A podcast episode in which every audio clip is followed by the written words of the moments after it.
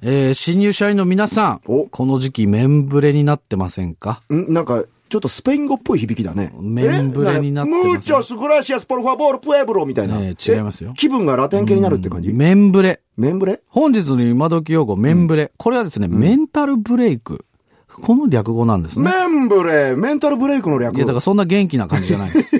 精 神的に追い詰められてるからメンタルブレイクというらしいんですよ。了解了解。じゃあ、えそれいわゆる何 ?5 月病とは違うのあのね、まあ、5月病もメンブレの一種ね。おおほうほうだ5月病っていうのは新しい環境に馴染めなくて、はいはいで、あの、連休でずっと家にいるでしょ、確かに。するともうあの会社に行くの嫌だな、みたいな、うん休みがちになる、まあ、大学行きたくねとかね。ね、そうだ、環境変わった時おうおに、うまあこういうことはあるんですけど、メンブレっていうのはですね、ほうほうほまあ仕事とか、テストで失敗した時にもう使われるので、まあ、5月病に限らず、は1年間で、まあそう、精神的に追い詰められてる時、メンブレ。う。より幅が広いと。そういうことですね。あええ締め切りとか近づくともうメンブレですよね。ー何 締め切りとか近づくともう、ああ、もう早く、なんか全部書かないと、みたいな風になるでしょ出たお前、五木ひろゆきみたいなこと言ってるな、お前。本当にな五木ひろゆきなんですかね昔一昔前の本当に、ええ俺なんか何を言っても受ける気のない客前出るときはいつもメンブレです よ。本当にその、もうい一や、確かに芸人的にはそうですよそね。れはそうだろうよ、本当に。まあでもそれでも心が折れてる暇なんかないけどね。まあそうなんだ我よ々ね。はね。うん。だからどうなんでしょうか例えば、家で主婦やってる方なんかは、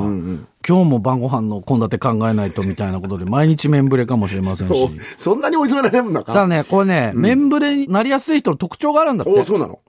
まずね、真面目で責任感あが、そ強うい。か。なるほどな。まあそうなんですよ。だからうんやっねぱ、な基本的に芸人いい加減だからなんないんですよね。